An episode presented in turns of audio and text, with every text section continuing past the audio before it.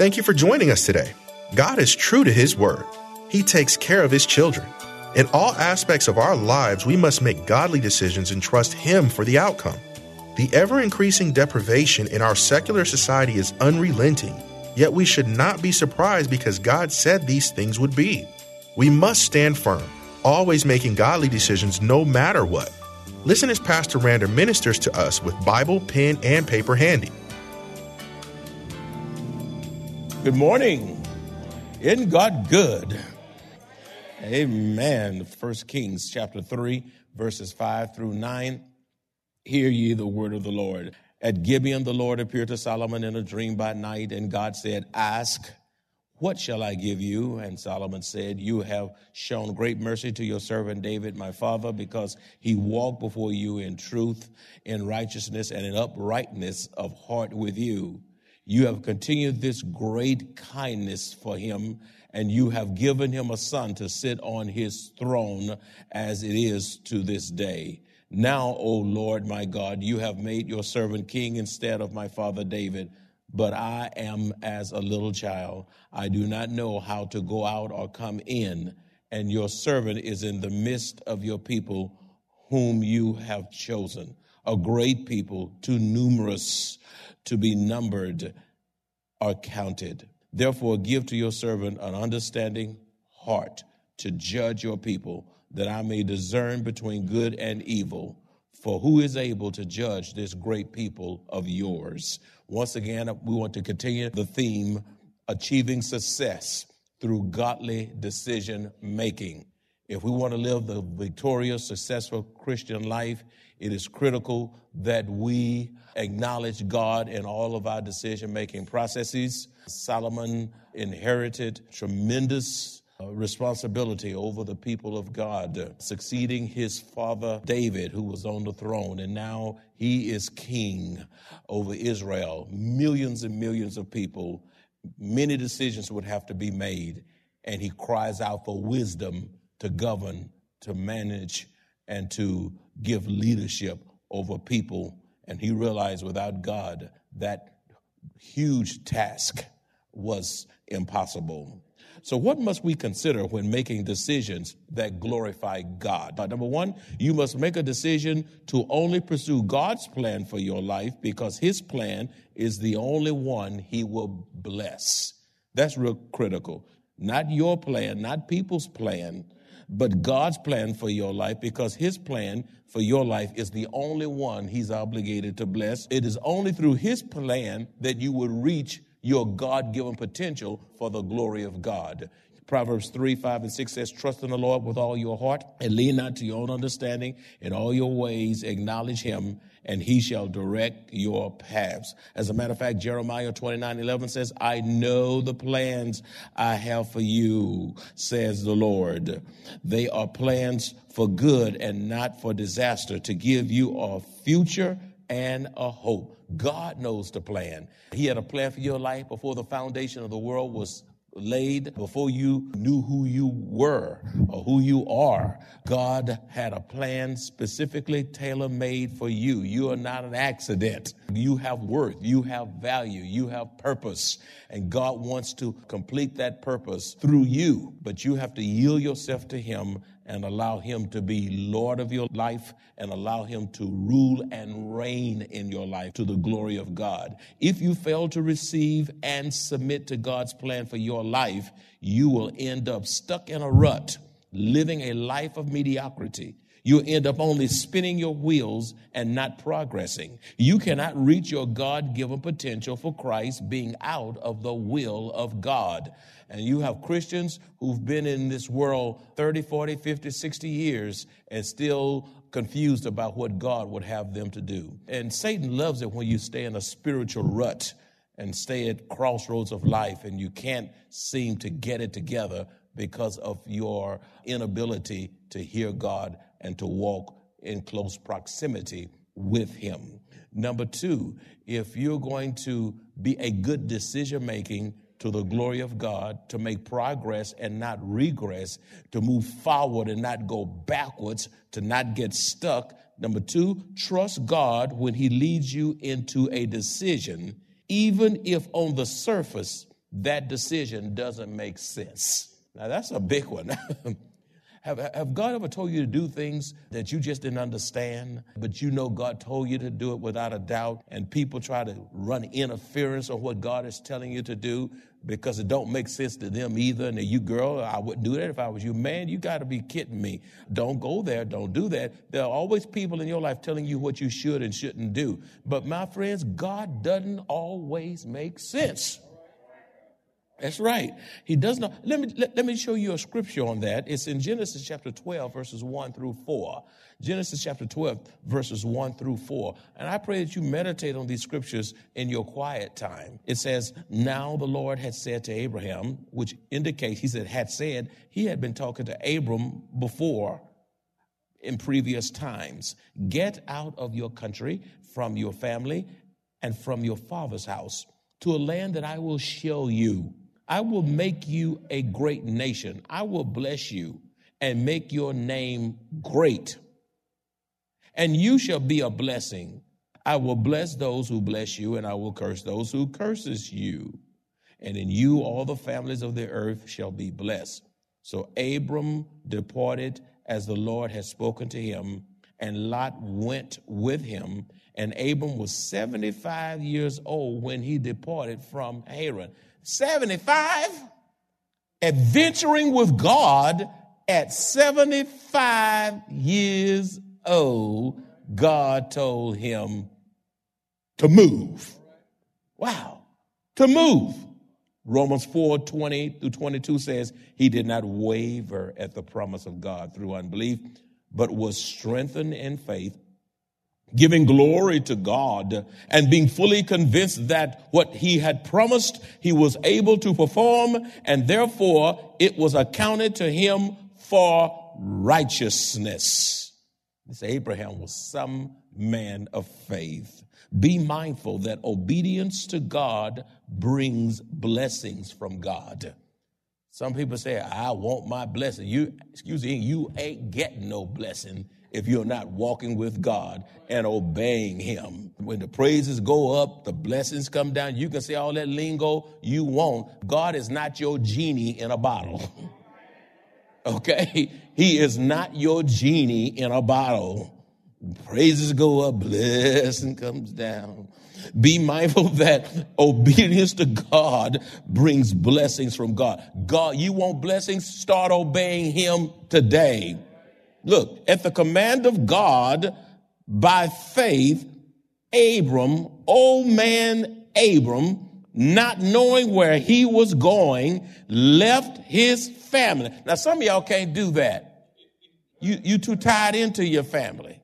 Your family has, is choking you, choking the life out. You got sisters and brothers and siblings. Some of you got parents that's too controlling. You can't leave the hood. Some of you can't leave your previous life comfort zones. Can't leave those experiences. And sometimes for God to get his best out of you, he has to move you. So he has to make you uncomfortable for you to venture with it. I'm so glad God moved me to San Antonio. My wife and I don't know what to do. You know why? Because I believe had I stayed in Houston, I wouldn't be where I am today.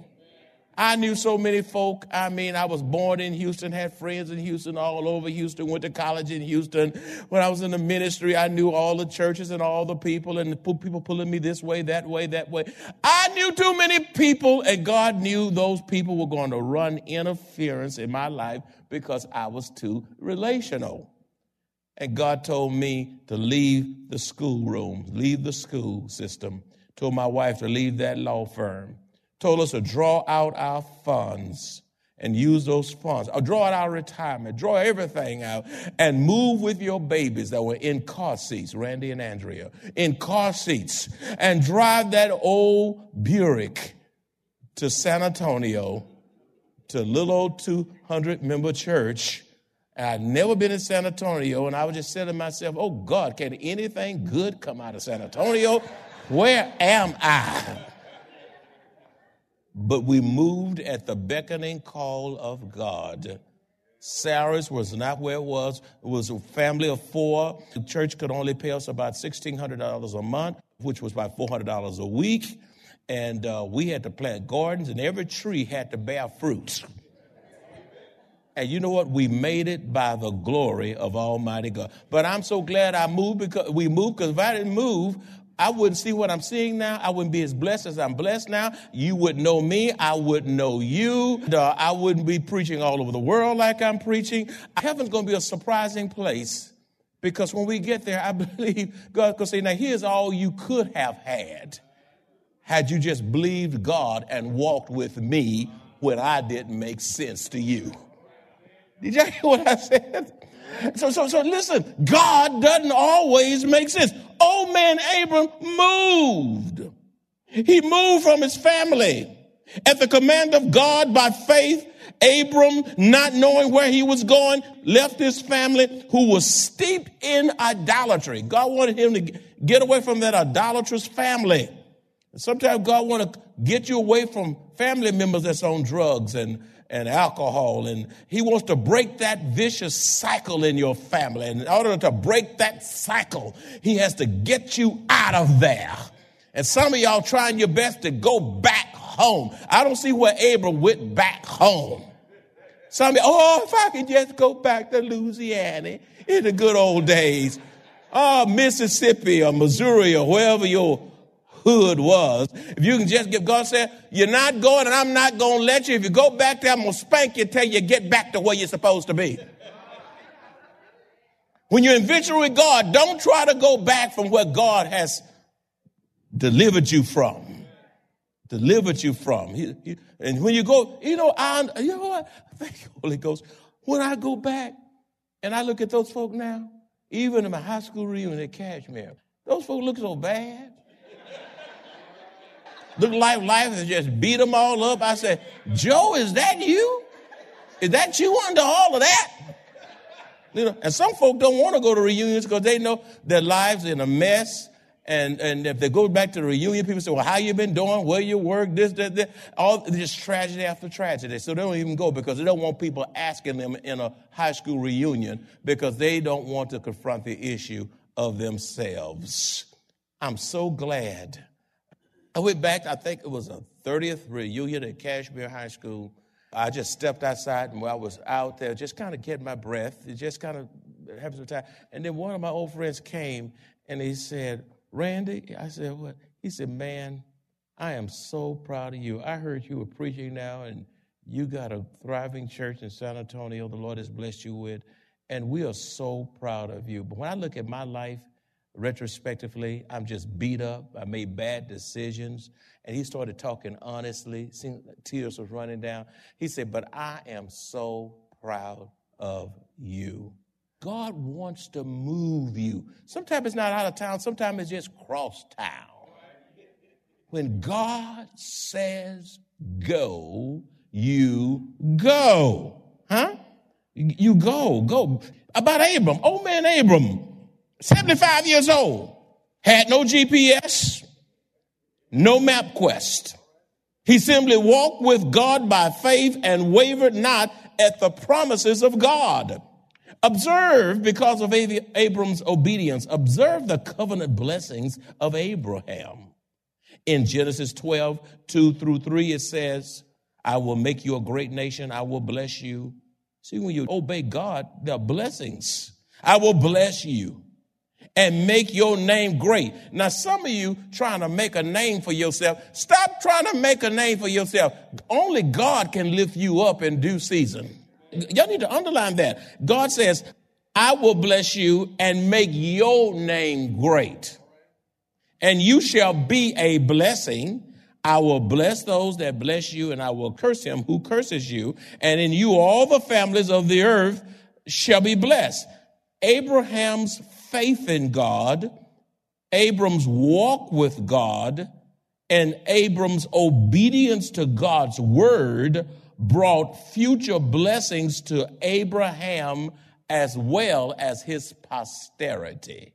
Thirdly, I'd like to say the decisions not only affect your life, the decisions you make are so critical. The decisions I make are so critical. Not only affect your life, but the lives of your family and children as well. Your decision don't just affect you, it affect those around you. In 2 Samuel chapter 11, verses 2 through 5, it says, it, it happened late one afternoon when David arose from his couch and was walking on the roof. Nothing wrong with rising off the couch to walk on the roof of the king's house that he saw from the roof a woman bathing. And the woman was very beautiful. She was a wonderful specimen. Let me tell you something. 1 Corinthians chapter 6, verse 18a says, flee sexual immorality. You cannot always control what comes before your eyes. Now, he got on that roof started walking around, and then he saw, and after he saw, you know what he should have done? Bathe, started bathing?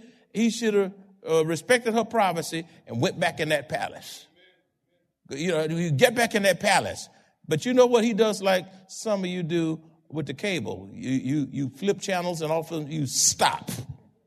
And you know you ought to be moving on. And that's what's wrong. You got too many channels. Too many channels get you in trouble. You're paying for all those channels and can't even tithe. You cannot always control what comes before your eyes. However, when you continue to look, he saw, but he kept on seeing. And when he kept on seeing, it led to lust. Therefore, one way to abstain from sinning, if something comes before your eyes and you saw it, but keep going. Don't look back. Don't glance back. As a matter of fact, Lot's wife looked back and she was turned into what? A pillar of salt. You cannot always control what comes before your eyes. However, when you continue to look, it will lead to lust. Therefore, one way to abstain from yielding to temptation is to flee from it. When he saw that woman bathe, that pretty woman bathing, he should have, oh man, this is too much. I, am going back in here because I can't take that. I can't take that. Those second looks and those staring and seeing and, and, and gazing at things that can get us in trouble will get us in trouble. Verse 3 And David said and inquired about the woman, and one said, Is not this Bathsheba, the daughter of Eliam, the wife of Uriah the Hittite? Look at it. Now, underline that. The wife of Uriah the Hittite. In other words, someone saying, Isn't she another man's wife? So David sent messengers and took her. And she came to him and he lay with her. I mean, he had sex with her. Now she had been purifying herself from her uncleanness. Then she returned to her house, and the woman conceived. Uh oh, here come the drummer. And she sent and told David, I am pregnant.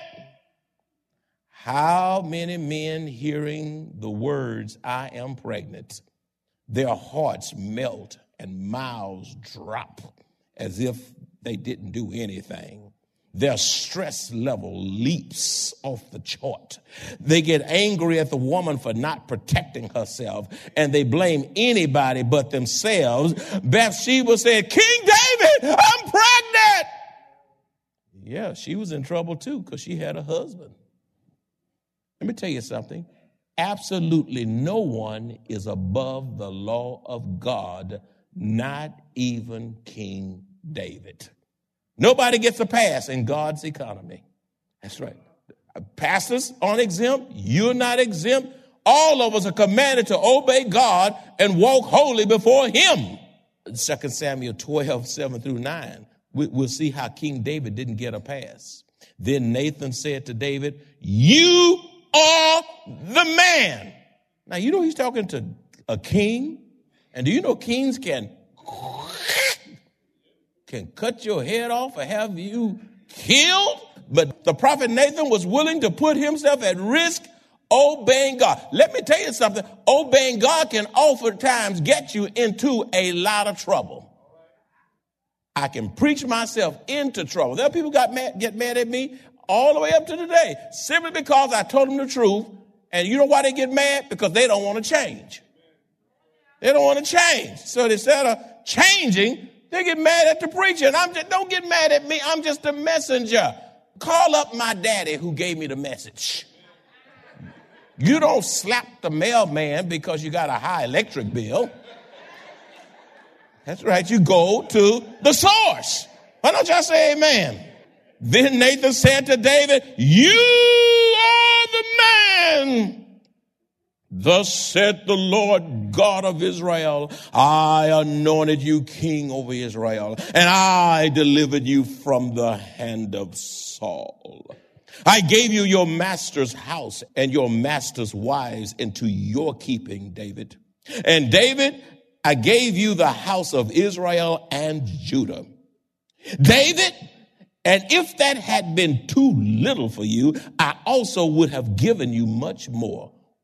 Look at God getting on him. I'd have given you much more. All you had to do was ask. Why have you despised the commandment of the Lord to do evil in his sight? You have killed Uriah the Hittite with the sword. You have taken his wife to be your wife and have killed him with the sword of the people of Ammon. Numbers 32, 23b says, But if you do not do so, then take note, you have sinned against the Lord, and be sure your sin will find you out. You may get by, but you won't get away.